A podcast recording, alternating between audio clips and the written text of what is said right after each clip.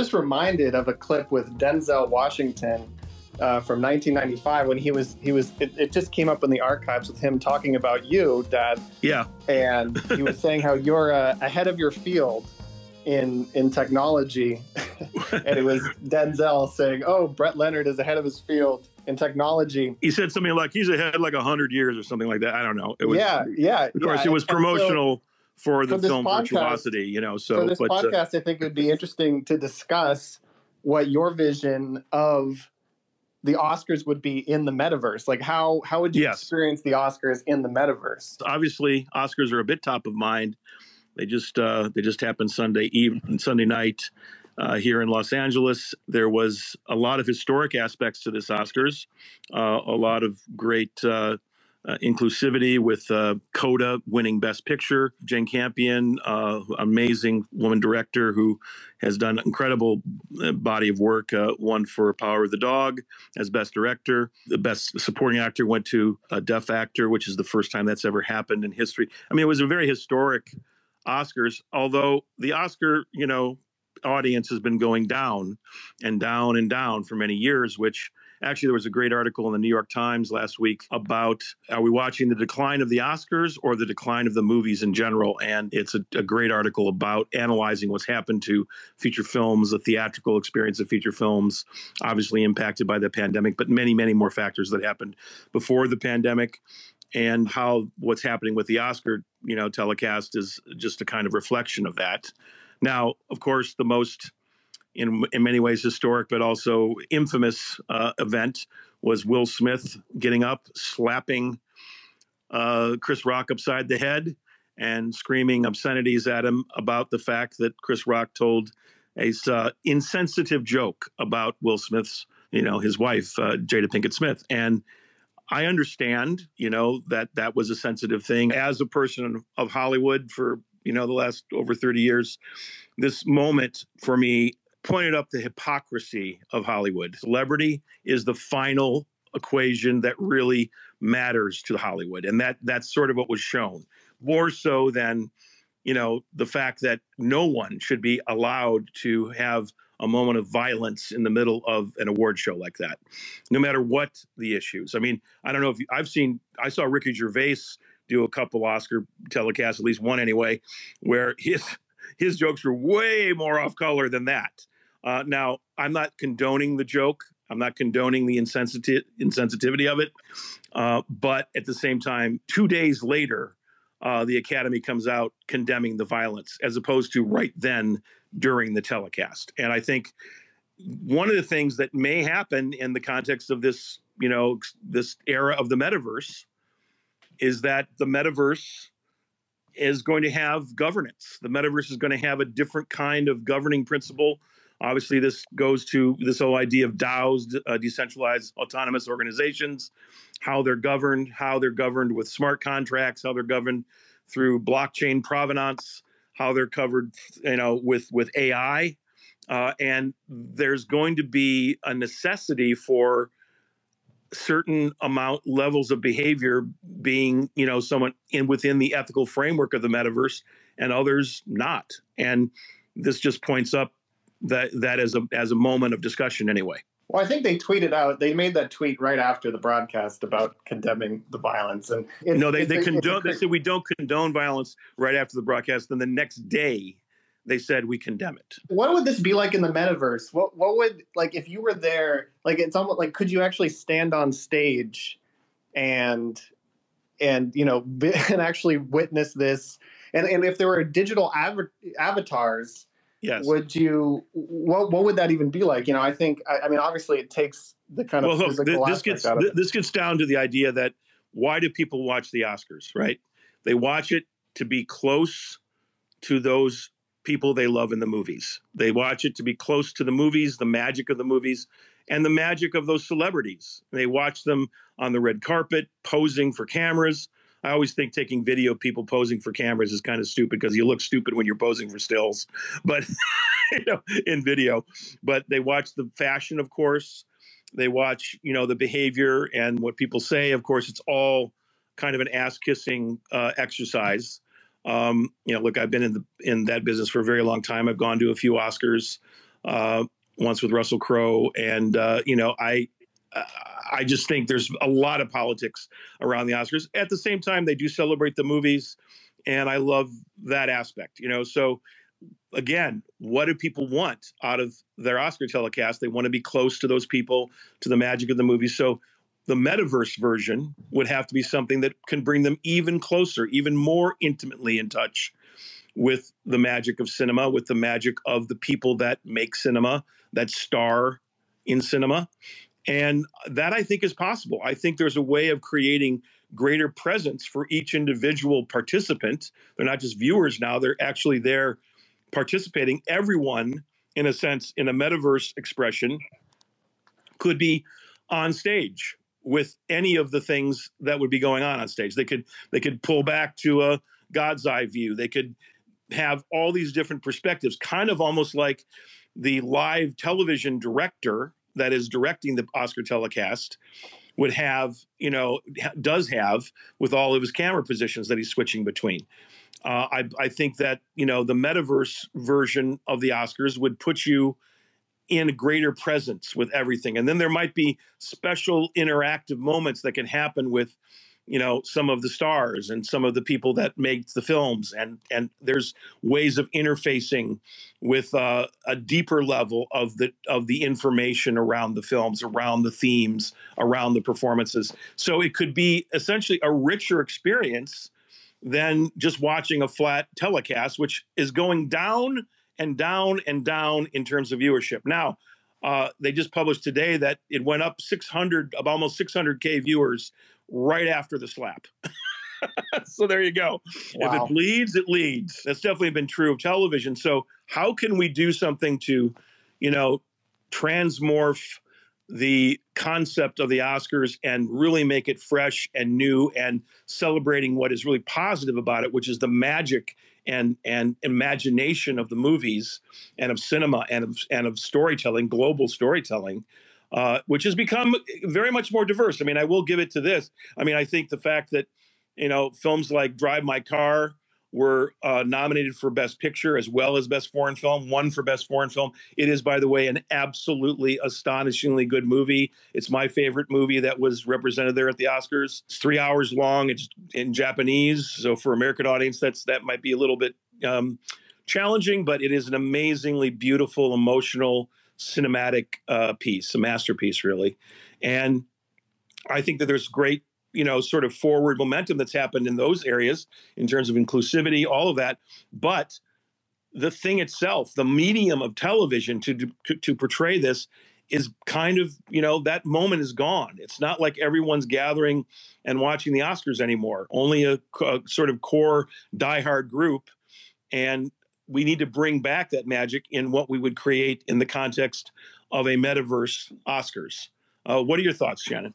Yeah, so I mean, so what would that even look like? So that would mean like going into a 3D space. You know, for those of you still confused on what the metaverse is, you know, yes. it could it could be on a, a screen or a virtual reality headset, but the but the crux of it would be a three dimensional space where you have an avatar and you're exploring that space. But then you know, and but we've seen so many basic implementations of this, even from Meta slash Facebook's Horizon Worlds, or you know, or or even you know what Roblox is, and these are all very innovative products that have hundreds of thousands of users. In the case of Roblox, Roblox, millions of users.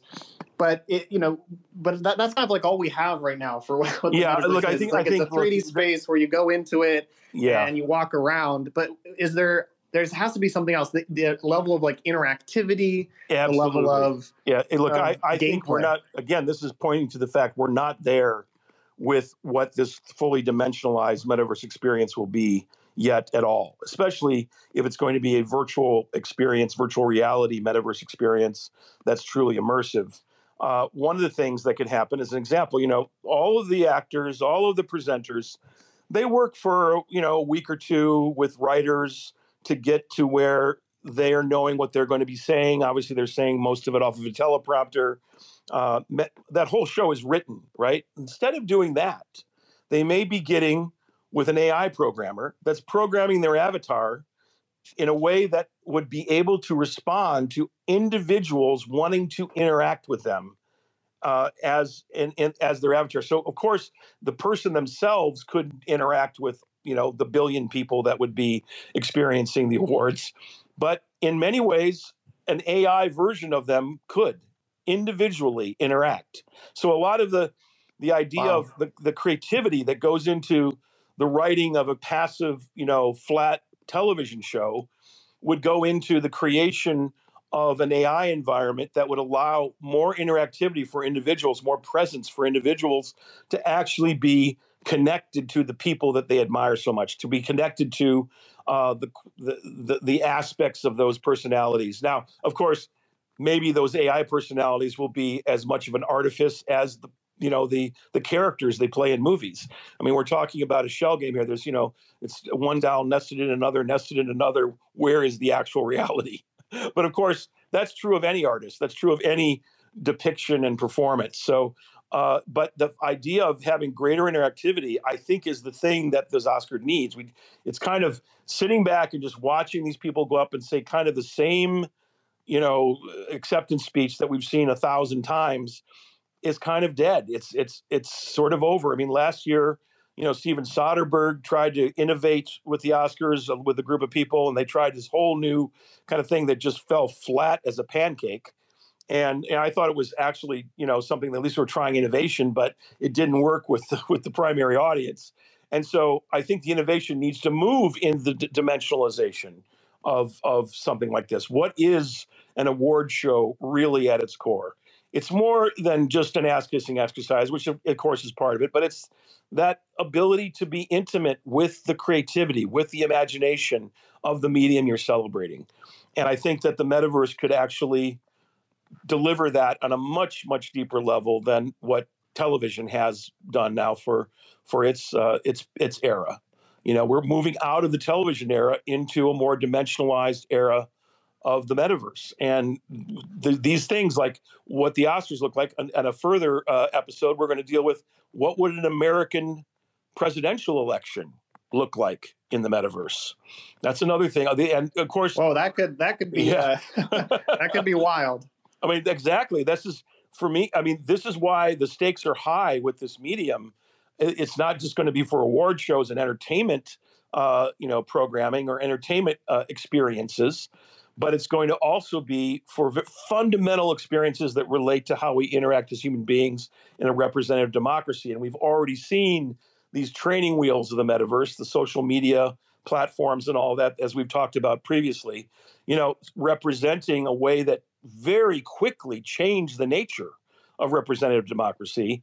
So, you know, when we're thinking about the metaverse, everyone, we're thinking about something that really is going to be affecting many, many aspects of daily human interaction, not just these sort of special events like the Oscars or even a presidential election, but how you relate to your family, how you relate to people that you've been connected with. Just like Facebook changed the nature of those those relationships to a certain degree, and that's one of the reasons I think uh, Zuckerberg is jumping into this because he realizes that's what Facebook was. That's what it you know sort of pointed to as a business model, where of course he was productizing us uh, now the metaverse is the next you know dimension literally the next dimension of that kind of expression um, and so this just shows the how you know how deeply the stakes are embedded in this entire idea of what the f is the metaverse. And yet we're still pretty far out. You know i mean there's that's the question that even mark is you know has trouble answering which is how far away are we until there's kind of mass adoption? And there's been success with the MetaQuest 2 headset, but there's still there's still a long way to go until the Academy Awards could be seen by a mass audience in a three-dimensional space because this the the hardware hasn't been deployed and, and even even the MetaQuest 2 has limitations which it's it's an amazing product but we've already discussed this yes. kind of yeah no this you know, is it's all... kind of a heavy and it's it even though it's the lightest one really ever it's very lightweight compared to past models but it's still kind of clunky and you have to set it up for a few minutes once you set it up it yeah. is really great but that setup time is a huge barrier to entry for a lot of people so but here's one thing here this is interesting the harris yes. poll revealed that seven in 10 Gen Z are interested in the metaverse ecosystem. Seven out of 10 Gen Z. So if the Oscars want to get a younger audience, yes, exactly. they might be they might be exactly. forced to do this. They might be forced to exactly. get into metaverse technology, but you know they might have to have a, a broadcast at the same time that is on a television and then the metaverse broadcast maybe maybe that's broadcasted from the metaverse maybe they're actually recording from the metaverse which then can be broadcasted to other formats yes. but still it's like how far do you think i mean that's even mark struggles with this but dad what do you think how far away i mean we've talked about this before but it's like is it five years is it two years until the oscars could be in the metaverse i think you're going to start seeing expressions of this kind of thing not like and now the Oscars are coming completely from the metaverse. I think that's five years away. Uh, you know, I, I'm not really. Yeah. I, I, I think it's going to happen quicker than people imagine because now there's a couple of different things. The market forces of just like you said, Gen Z, seven out of ten. What I mean, that's a market force that's huge that will yeah. make this happen. They have to existentially move into move into these new immersive media and and these new experiences because uh, they the market is moving there. The, the generational component of this, which is why we're having this intergenerational conversation, is very, very, very profound. Um, and then, secondly, the you know technical infrastructure. Web three is one of the you know buzzwords that's used to express that. A lot of money is going to that technical infrastructure right now, and when hundreds of millions of dollars, you know, into billions of dollars is going to something, it makes it happen. And so those different, you know, market forces working in concert with each other are going to move this faster than you think. I think a couple years from now, you're going to start seeing much more significant uh, interface with especially younger audiences, younger participant sets, because really you're not an audience anymore in the metaverse. You're actually participating in something that's a world. Uh, you know that are going to be embedded in most of the verticals of entertainment and even other aspects of human interaction. So I think we're we're two years away from that really beginning to sort of like be something much more ubiquitous, and then five years away from it becoming something that's really at embedded in the culture.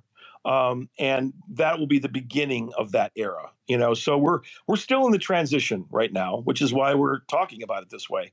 That's why we're asking the question. You know, it's like there's there's a lot to be figured out and we need you know i just think these discussions need to happen before it's fully in place instead of after because when you have all these discussions after uh, a lot of things just happen sometimes ad hoc or through primal forces that are not necessarily positive with a medium like this. Well i think i think a lot of people might be surprised by the five year horizon because five years almost you know that sounds like pretty i mean that's that's a solid amount of time but for this com- transition to take place, I think a lot of people would be like, five years, that's so soon.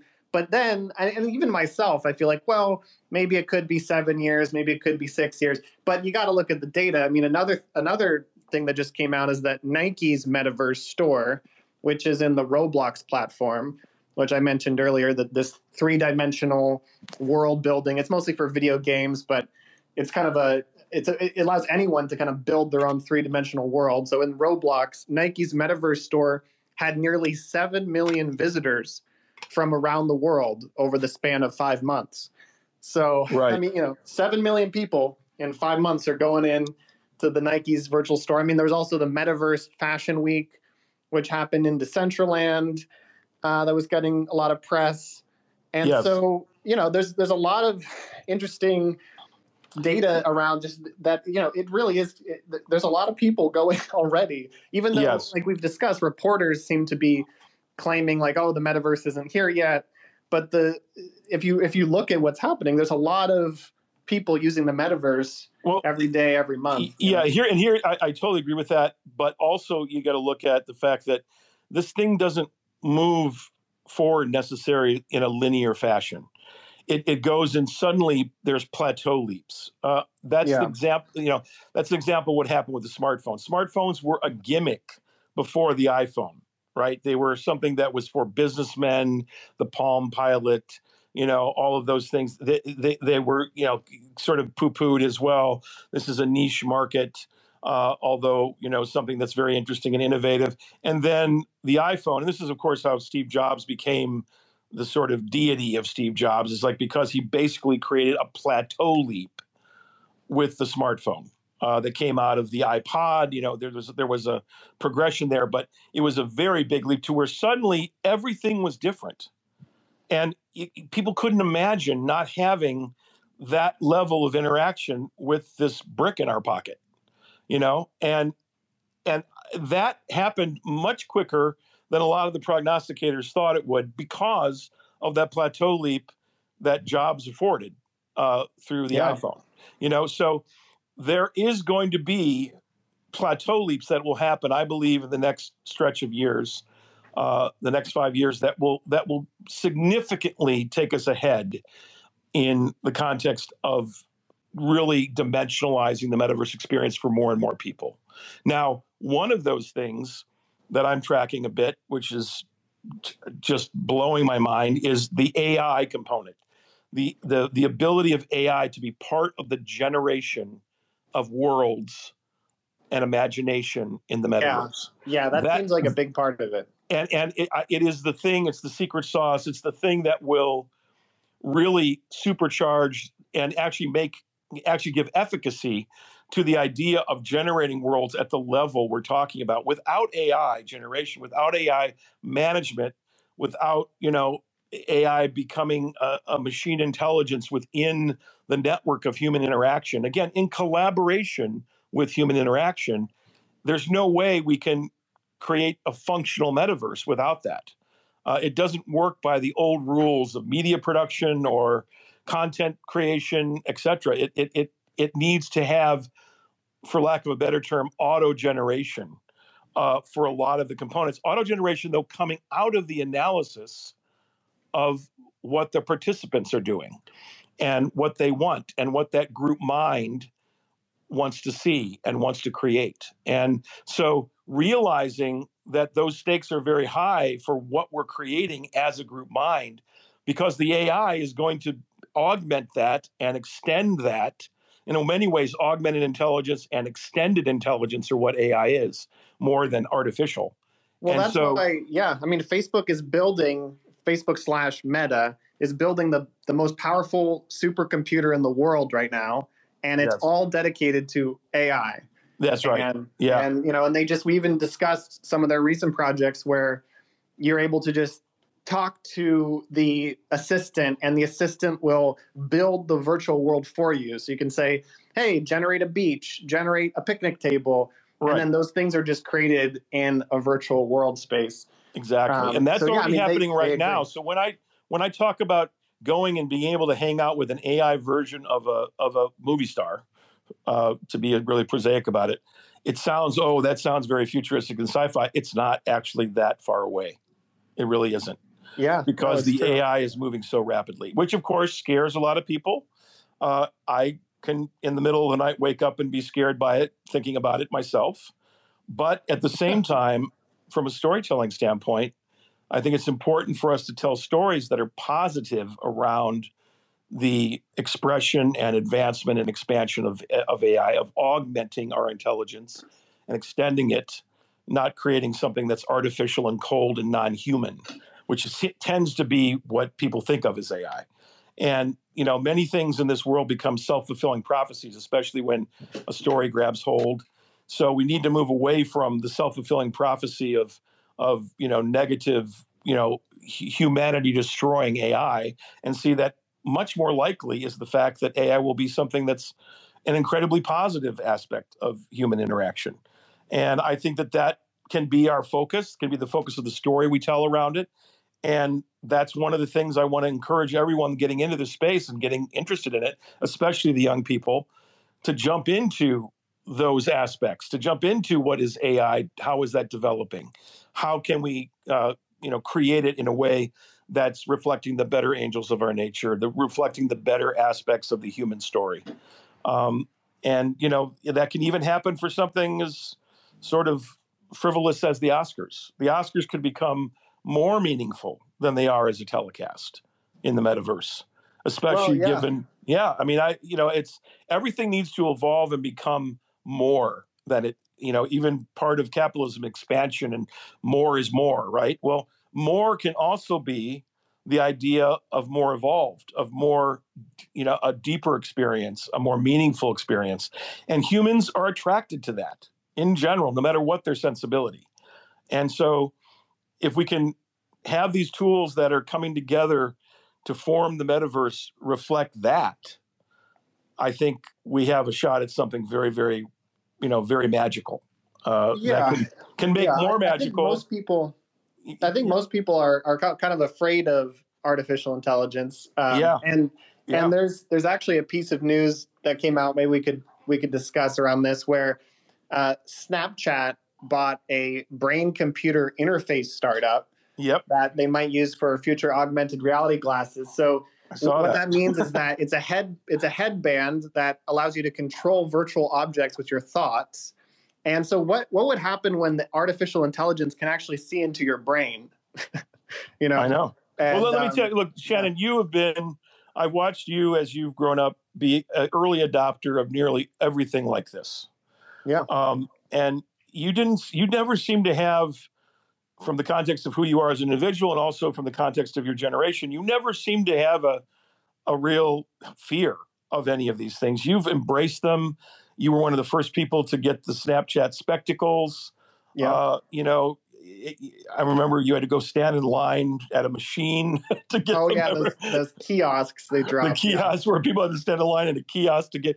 I mean, But then it was you- a failure. Actually, I mean they they lost a lot of money on it. But Yeah. what's interesting is that Evan Spiegel, the the the CEO and founder of Snapchat, has continued investing in that technology yes, because he sees the future of augmented reality. And their latest version of spectacles, is you know is is integrating more of those elements where you can you can actually the, well the latest version is not really even open to the public.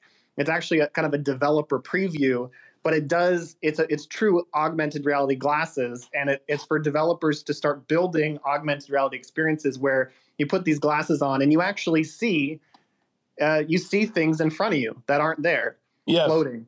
And Yeah. now they're they just bought this company based out of Paris, um, and it's called it's called Next Mind, and they, it uses sensors on the head to Yeah. non-invasively measure activity in the brain uh, with the aid of machine learning, which is different from uh, Elon Musk's Elon Musk- Neuralink Neuralink, approach, right? which is actually like implanted in your brain. Yeah. So this is this is non-invasive, which is probably better for some. uh, You know, I think the medic for medical purposes, you might need it to be implanted in your brain, but Yeah. for these more passive experiences where you're just kind of controlling things. I mean, they, they say you could actually have gamers control uh, uh, navigation or even unlock passwords with your brain.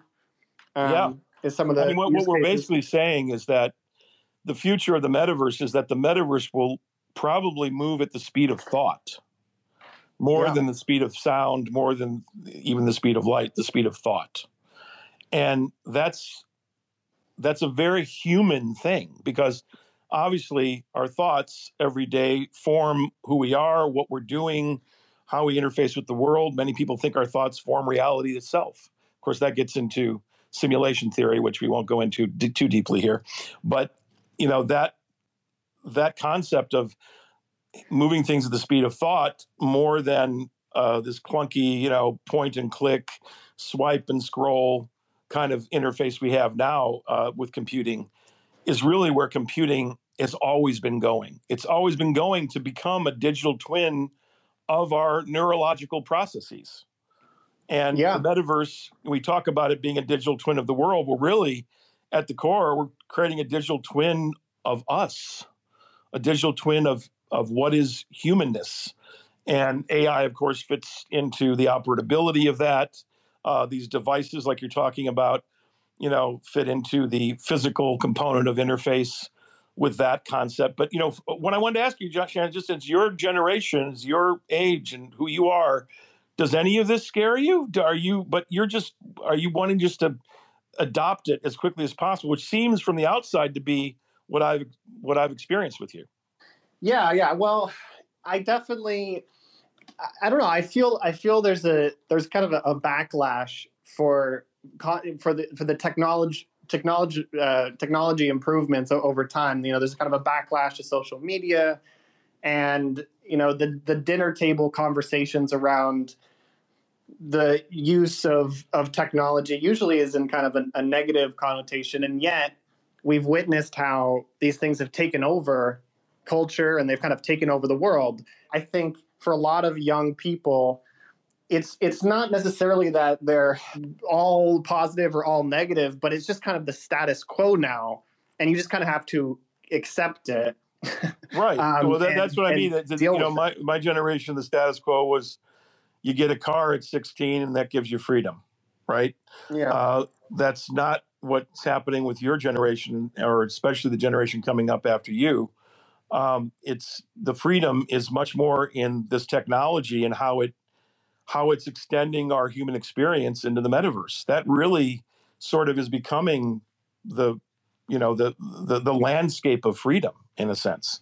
Yeah, yeah. I think some young people are more into technology than other young people. However, and I personally, I've always been someone who is fascinated by technology, and I've definitely been an optimist in terms of where it could go. But as I've gotten older, I've realized how sometimes it gets lost in translation. If you're a technology optimist, people take that in certain ways and they they'll kind of label you as, oh, okay, well then you're for just no privacy and them controlling your emotions with with the technology. And and yeah. I think there's a lot more nuance there. You can be technology optimist, but also be aware of the downsides of it as well. Um, but no Absolutely. matter who you are, no matter I, I think pretty much all young people acknowledge that it is just what's happening right now and that you have to learn how to deal with it. You have to learn how to navigate yeah. the internet in a safe way. You have exactly. to yeah, exactly. and, you know, use these technologies. Yeah, just just like my generation and the generation before me and the you know, they dealt with the automobile and there was all kinds of negatives and people were dying and it was brutal and limbs on the highway. I mean it was just i mean was, that's still happening yeah. It's still happening right so it's not that you know humans will you know especially generation to generation adapt to technology as much as technology is made to adapt to us.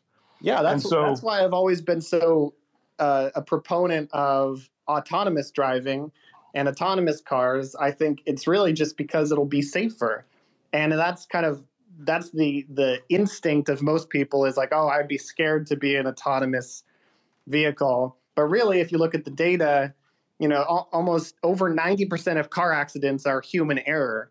And yeah. one point over 1.2 million people die in car accidents every year. So if we take out that 90% of human error, yes, there's still going to be 10% where maybe it is a software glitch that just sends the car flying off a bridge. And, and, and here's the thing but, about that. But and that'll be scary, that. but it's going to be so much less. It's going to be a lot safer than it than it used to be when humans were able to drive cars. Yeah, it's it's something about that software glitch idea though that drives people like myself crazy. It's like I'd rather be the one making the mistake that you know, puts me into an accident than a software glitch where I have really? no control but, at all. It's like you know when you're what, flying what plane, if, but what if you? But what if it's a lot less of a chance that that? Yeah, but I know, I know. It's the same thing I feel when I'm flying in an airplane, which I know statistically is way more safe than driving a car, and the statistics are so small that something's going to happen where I would lose my life, you know. And yet, when you're up there in that plane, you have no control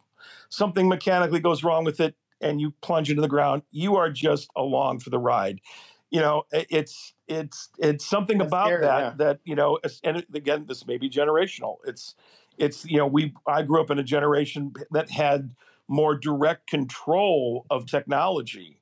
Even the you know the automation of flight now. I mean, most you know, on airplanes primarily are flown by AI yeah, well, I was I was about to mention that actually yeah. some of the recent crashes oh, yeah. planes were because of the software. That's and, it looks like more and more and more. Yeah, that's what's happening. That the sophistication, and yet it's still the safest, and yet it's still the safest yep. way to yep. travel. Besides exactly. maybe trains. So, so look, it's it's not that I won't I won't embrace it as it comes in because I, I think, and this is a question I want to ask: Do you see autonomous cars, in essence, being a part of this overall metaverse phenomenon. Yeah, yeah, definitely. I mean, we I think we briefly touched on it on one of our past episodes, but I think it's going to be a huge part of the the metaverse because you know it's going to be a full especially when it's autonomous it could the whole car could be especially you could be surrounded in screens and you could even put on you know glasses that make it kind of a three-dimensional experience with in concert with the screens and then as you're traveling from los angeles to san francisco you could be experiencing what hawaii is like or you could be in a conference room or you could be you know creating a, a song with with creative tools or editing a video. So it's so much more reclaimed time. And you know and and for those who think oh well autonomous vehicles might be far off they're already really here. I mean they're they're already driving around san francisco in public in a public forum you can actually re- get a company called cruise which has kind of been bought and sold by various car companies and technology companies yeah. but i think now one of the one of the big american car companies has a has a big investment in it and you just tap on a button and a, autonomous vehicle will show up in San Francisco, pick you up, and that happens today. You can do that today. I mean, there's a waiting list because they're still rolling it out, but you know this is real. And, and there have been cases when these vehicles are causing problems and sometimes already, you know, injuring people. Yes. Um, and then, of course, there's Tesla, which is famously claimed that their full self-driving technology. I mean, they call it full self-driving but really it's not there yet. And you know, I, I thought this was going to happen. This is one of the reasons I'm like not sure when the metaverse will fully be adopted because I thought autonomous vehicles was going to be arrive so much sooner. Like I yes. thought it was going to, you know, in 2020, I thought it would be kind of a normal thing, but here we are in 2022, and we're still kind of figuring out the the details on it and there's also legislation and there's a political yeah. will uh, aspect that needs you know there's part of the you know how does the body politic uh, absorb you know autonomous vehicles and you know there's there's even you know autonomous self-flying uh, taxis that fly that are that are initiatives that are being uh, created right now uh, you know in certain cities that's actually happening right now as well the idea of you know creating automated little helicopters that drive you, you know, fly yeah. you around well, like taxis. Uber, Uber famously was going to do that, but then then they had to sell off that division because yeah, but there, there actually there's, there's a couple companies I know that are yeah. doing it in two different cities now. They're they're they're actually doing the test. You know, obviously there's yeah. still some legislative things to uh, you know to overcome, but it, it is. I, look, I think one of the things I'm looking at why I I feel that we're in a five year more than a 10 or 15 year uh, you know range on this is because a lot of money's going into this a lot of money's chasing this uh, when it's not even that well defined when people are still saying yeah. what the f is the metaverse there's i mean literally yeah. while you know all this web3 technology is being you know, and then there's also just this entire idea of blockchain and crypto and NFTs, which are connected to the concept of the metaverse. And you know, just this week there was uh, another uh, uh, item of news. Shannon, why don't you give give that item of news, which is of course on the negative side of things. yeah, yeah. Well, in addition to the environmental impacts of different blockchains such as Ethereum, you know, they're also being hacked, and not the actual blockchain themselves. The cryptocurrencies are in- incredibly hard to to hack the the actual blockchains which means like the underlying protocol used to to make the cryptocurrency work. But there's something called smart contracts which essentially is you can think of smart contracts like applications. You know when, on your computer you launch an application. So think of the computer as the cryptocurrency and then the applications kind of exist within that computer yes. and there's there is a one of the the second biggest crypto hack ever just happened, as re- reported by Forbes. It was a six hundred million dollar hack. Uh, it was as all, all of Ethereum was stolen from an NFT gl- gaming blockchain called Ronin, and you know it's this is we're talking about hundreds of thousands of ether tokens being stolen and just drained from the platform after an attacker used the hacked private keys to forge fake withdrawals. So right. this, you know, we're still trying to figure out how to make these smart contracts a lot more secure and how to how to make it so that this and this is not the this is just the latest of these type of hacks that happen and you know, so so the it's so it's, Well- it, in ways well, isn't it true- isn't it true- but Yeah, isn't it days. true though that most uh, many of the hacks? I, I mean, I've been following them in the news as well. You know, obviously it goes back to Mount Gox, you know, and and what happened there, um, which was the first big, you know, sort of, you know, But that was infamous. a, yeah, and that was a centralized exchange that Yes. got hacked. Yeah. Yeah, exactly. But but most of the hacks have been repaid. Most of them get caught. I mean, there was just a couple that got you know got caught with over what 1.6 billion dollars of uh, in a crypto hack. You know, was significant. You know, sort of uh, enforcement has also been starting to happen. And look, the way I know that this is real, you know, people saying, "Oh, crypto's not real." You can't have six hundred million dollar hacks if something's not real. you know, the bank. I mean, if the fact that there were you know uh, big heists in the banking system meant the banking system was actually real and there was value in there. So you know, the fact that there is this level of criminality going on uh, shows you that there's something real going on as well. You know, and uh, yeah, the technology, the technology on itself, there's there's a lot of deep mathematics yeah, and cryptography. That's where the word crypto comes from. Cryptography. That's very this is this is all, you know, discussed by universities and governments. China just rolled out their own cryptocurrency, which is a you know, it's a centralized cryptocurrency. But it, you know, so yes, this is it's very real and, and it's happening. However, it's interesting you noted though that a lot of these have been recovered, which is true. But the reason that they've been able to be recovered was mostly sometimes just because the hackers just gave the money back because they felt bad. I know, I know. And That's weird. It's like the times- hacker go, okay, I'll give back the five hundred million dollars. I mean, but other times it was because of these centralized exchanges. So the whole the whole thing of cryptocurrencies, we're trying, you know, one of the main modus operandi, one of the main benefits of it is that a lot of the the people who support cryptocurrency is that it's decentralizing control. So it, the control can't be by any one person. But what happens when you decentralize control is that then it makes it easier for these hacks to happen. So a lot of these hacks have been have been kind of thwarted by them actually going to all the centralized exchanges, like places like Coinbase and Gemini, these centralized exchanges say, "Oh, please, please make this address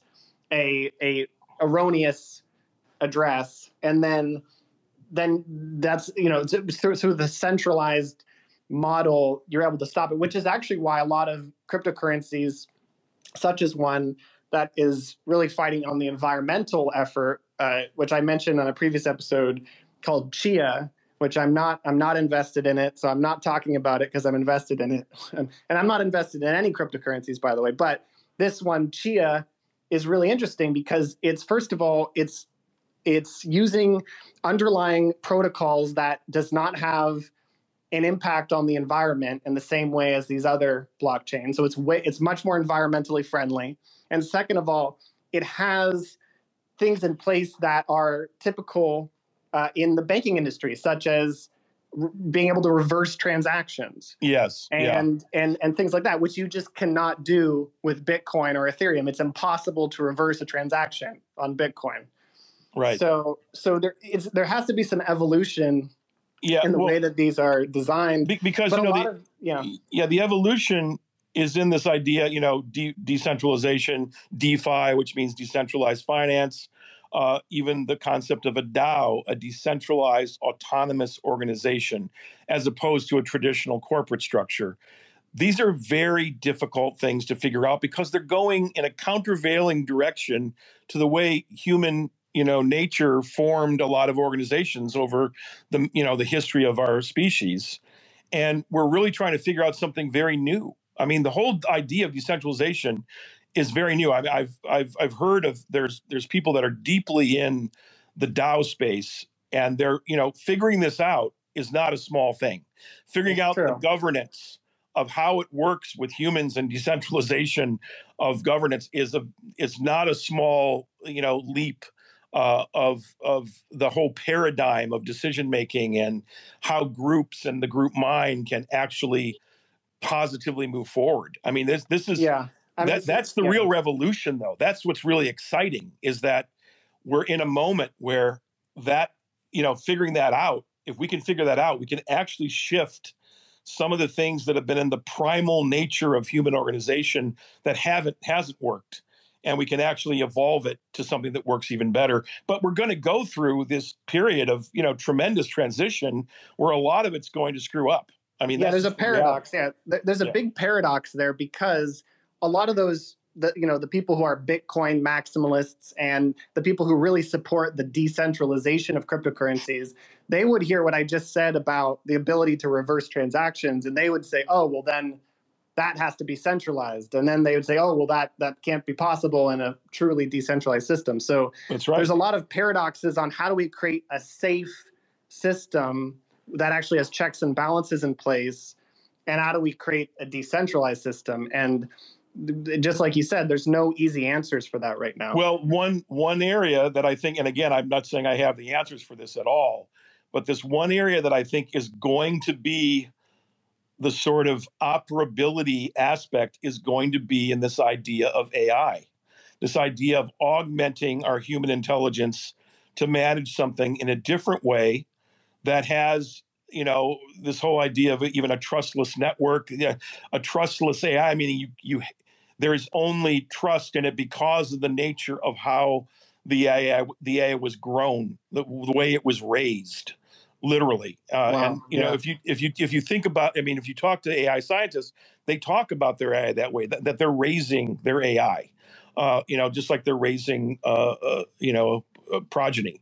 so it's it's a very could, could the Oscars could the Oscars because you know the Oscars are chosen by an academy. Do you yes. think decentralized autonomous organizations could be used to actually pick the movies? Well, as long, as, as long as there's a well, you know, that as long as there's a Hollywood of any sort, there's going to be a political structure around the Academy of how those things get chosen, and it's a very political thing. I mean, I I I, yeah. I, I won't get into the the deep nooglies of that because that's a whole other kind of. Well, podcast. that's what I'm saying. Like, it, but, does there need to be innovation there, and could there be an almost like an, alter? Would, would the Oscars kind of fade away when there's an alternate version of a film awards program that happens in the metaverse and is actually chosen by by a decentralized autonomous organization you know yeah well, yeah I mean, it, it, making the academy a dao that's a really interesting idea. Now of yeah. course in the dao there would be probably governance that would have ai as a component. But again uh, there's going to be a real you know desire to keep humanness in the context of this kind of thing. And at the same time the elitism of hollywood the elitism of the fine art world all of these things have not been necessarily you know a positive in the way in which art and humans and imagination have no not yeah not at all. not at all you know and i mean you know i don't know if you've seen there's been a few podcasts and also programs and documentaries about some of the big art frauds that happened over the last 30 years that are just really coming to light as a sort of mainstream thing which is these fakes were created that you know people sold like they were originals but then the question becomes the fakes were so good they were almost as good as the original artist's work and what is the difference? You know it's sort of it's sort of a, a an existential question comes out of it wow. that and, and is it because these small group of people this elite group decided who was cool as an artist and who wasn't? And so in a way were the fakes just a disruption of that elitist culture? You know it was also taking advantage of that elitist culture because people would you know magnify and and and uh, amplify the you know the value of something uh, purely through a political network of of perception and fakery you know? And so you know the, these things bring into into question deep existential questions around how we judge things as humans. And the que- you know the larger question of the metaverse is can the metaverse be constructed as something as a place as as a world or a series of worlds, as a multiverse of worlds, really, where we can have a greater wisdom around how we interact as humans, and can AI be part of the solution, not the problem? Now, will negative things happen with all of this? Of course. We're going. I mean, there's nothing. You know, this is a full spectrum uh, planet we're on. A full spectrum species. The, from the the most negative to the most positive happens every day, and you know, even if so, the metaverse might be just kind of a reflection of that. You know, yeah. Unless there's you know, and, and maybe there's different worlds where you can kind of pick and choose where there is a world that's more moderated by AI and is more sanguine. And then Yes. there's other worlds that are constantly in turmoil. And, you know, that could be that, yeah, it's, it's hard to predict. It, it, it's hard, it's hard to say it would go in any one direction. I mean, I agree with you though. I really hope that AI is a, is a, is an, provides the ability. It's you know, I, and I'm not saying, by the way, that I don't think it's going to be a panacea. I'm not. I'm not thinking, oh, AI is going to solve everything. Yeah. not even a little bit. I think it's going to be a tremendously challenging thing. But in talking with and interacting with you know AI scientists out there and reading what's going on as well and studying and researching it, it is a very very exciting dynamic area. And the people that are involved in it really do a lot. Many of them understand the stakes, understand that these questions that we're bringing up really need to be central to how this is developed uh, you know, more so than in you know the development of something like the you know the atomic bomb. I mean, we we rushed because of World War II in the construction of the atomic bomb, and you know many of the creators of the atomic bomb, especially Oppenheimer himself, was very disillusioned with the fact that he was even involved in that. Um, so we don't Yeah. want the metaverse to be the equivalent of what we did with you know nuclear fission.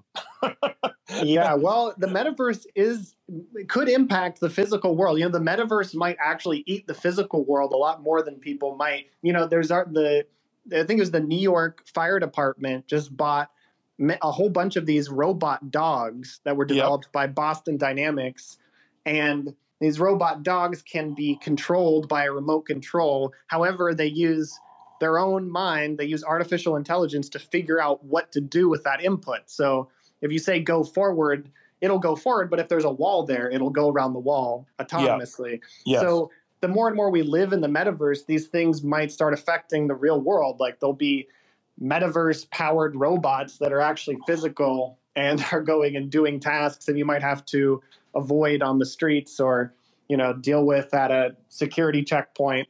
And you Yeah, know, I that, I that mean, that- sounds very dystopian in some ways, but well, you know maybe this, maybe this concept of yeah. the Internet of Things has been with us for you know qu- quite a while now, and you yeah. know, so it's all linking together. everything. it's like and that need- really is yeah. another aspect of the net metaverse. By the way, we haven't really mentioned that, you know, but IOT or Internet of Things is part of this connectivity between everything that is a digital world sitting within and on top of, or however you want to visualize it, the real world.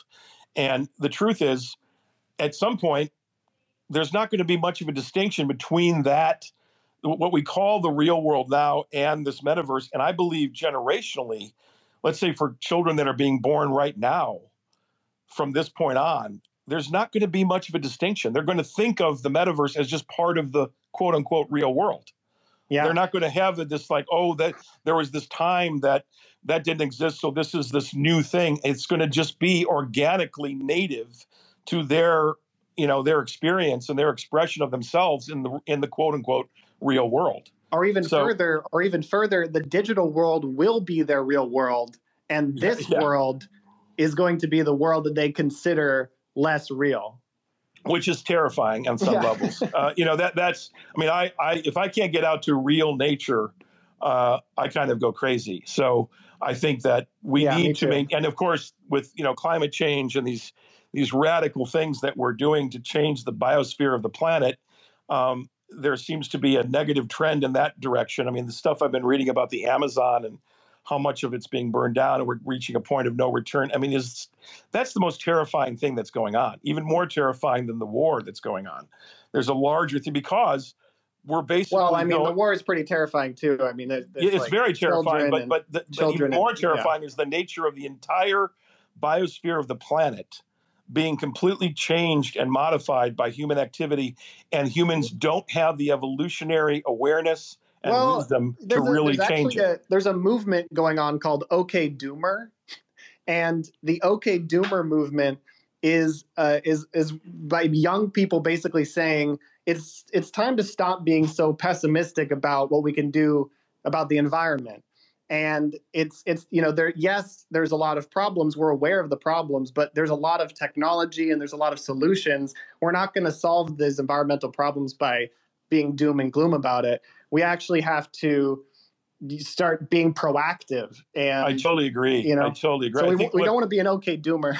no, no. I mean, I mean, the, okay. Look, I totally think that you know I've talked a bit about, you know, I've told dystopian stories in the past as a storyteller, yeah. and really we need utopian stories. And I believe that those utopian stories are the solution, uh, the solution narrative as opposed to the problem narrative, is going to be more attractive, especially to a younger generation of people because it's just you know it, it can't go any further into the negative. Uh, yeah, and there's you know, carbon, yeah, carbon removal projects. There's actually a lot of amazing technologies that are that are they're happening. I mean, of course, the blockchain and cryptocurrencies right now are negatively impacting the environment. So I agree with you. Like we have to we have to call attention to that. Um, and then, of course, I mean, the war is also not helping that environmental No. problem either. I mean, that and, and just the the the genocide, the the you know, is this it's bad. I mean, it's it's it's all really it's we have to find a way to. And then, you know, but the internet is kind of counteracting that. The internet is exposing that to the world, and we're all seeing the atrocities that that Putin is is doing, and and and we're that's that's not happening in the dark because the internet is exposing that to the whole world. Yeah. And you know, I don't know if who knows how it's going to end, and you know, but at least at least we're able to have some, you know, with these sanctions that are pretty harsh. You know, at least that you know, I don't know. It, it- we're we're trying to move to. I mean, it's it's hard. It is hard though. It's hard to be fully optimistic in a world that is very doom. And I see why the younger people are saying, "Okay, doomer," but at the same time, it's just maybe that's just a byproduct of all these really doom and gloom things that are actually happening. So Of course, You yeah, know, and, and also the, neg- the the narrative around it is so mostly hopeless. You know, there's not a lot of solutions being given. When, as you said, there actually are a lot of solutions that are just beyond the horizon for us, and I think that young people have a, a better sense of that. matter of fact, I need, you know, as my generation needs to follow the young people. You know, people like, uh, uh, that, you know, Thunberg and you know the the, the young woman who's uh, the Swedish young woman who's just you know putting it out there, even though she's a controversial figure. Uh, she's an amazing you know bellwether of just like we've got to focus on this people, you know, and and tell a different story. I mean, uh, what to me the the giant you know sort of cry is to tell a different story, tell a different story around war. I mean, even you know the the the, the sort of you know bifurcation of of there's a good and evil side in this war. I mean, the truth is, underneath it all, there's a giant infrastructure, economic, geopolitical infrastructure that creates the you know the the the environment for something like this to happen. Just like there was at the beginning of both other world wars that began, and hopefully this won't be a full world war, but in a way, it's already a cyber world war going on, as we've talked about before. You know, and and and so you know we we need to shift the narrative and i look i think on that point of the okay doomers and the fact that there's young people that are saying let's let's not be focused that way that is the hope for my generation. That's the hope for me and i hope to just serve that uh, as much as is possible as a storyteller and as a person who wants to support you know the positive development of these technologies and of these creative imaginative worlds. Uh, you know and so we that and we yeah i mean we- and all, and one thing piece of technology news that's come out too is it's science news is is we we want to create this better world because we're going to be living a lot longer. There's something called Yamanaka factor based cell reprogramming. I don't know if you've heard about this yes which yeah. is essentially the fountain of youth. And it's Yeah. been a lot of you know there's google has invested 1 billion into calico um, and there's there's a lot which is a project focused on similar therapies but there's a lot of innovation in yamanaka factor based cell reprogramming that's happened within the past year that has it basically is going to be interesting when when there is an option to live a lot longer. Um, Yeah. and potentially essentially actually reverse your aging yes. on a cellular level look there's actually a lot of technology and and initiatives going on out there that most people don't know about that are ve- that's very much in this direction longevity and even the idea of physical immortality of uploading yourself i mean these things that have been science fiction concepts for a very long time are becoming things that real science is actually addressing. And and that means in a way that's part of this metaverse idea. The idea that we will be something expanded, this the idea of transhumanism, the idea that we're going to be a larger version of ourselves connected to, you know, again, for lack of a better term, this digital twin, this digital reality. Um, I think the word digital will become sort of obsolete at some point, and we'll have different languaging around it. But yeah. uh, you know, that's that's where we're at right now in the languaging, and I think all of those things combined are part of this idea of we're moving into a new world of the metaverse, and that's why there's such a focus on it because we feel like in in many ways, I think even the business interests feel there's hope in that, and yeah. and you know there are of course a lot of negative potentials that we need to be very aware of. Again, the stakes are high, but the hope is I think at the center of why this is such a movement right now. Um, just like there's the hope of of decentralization, the hope of DeFi, the hope of new forms of, of value with NFTs and cryptocurrency. All of this is a very hopeful idea. Many people will say stupidly optimistic or naive, but there's others that'll say, well, what are we going to do? De evolve or are we going to evolve? And so hopefully the metaverse will be an evolutionary uh, you know, force. And that's, I think, why we want the discussion to always be focused in that direction just like we're doing here on this podcast, What the F is the Metaverse? always love exploring these things with you, and uh, it gives me both sometimes terror and also hope. it's true. This is, I mean, like we discussed, these technologies are inevitable in many ways. So let's, uh, you know, let's let's keep discussing, and yep. every week we'll be Absolutely. back with more updates. My sign off. I love you, son. I love you too, Dan. For anyone who has enjoyed listening, we really appreciate five star rating on Apple Podcasts and Spotify. Special thanks to Gregg Leonard for the original theme music for What the F is the Metaverse.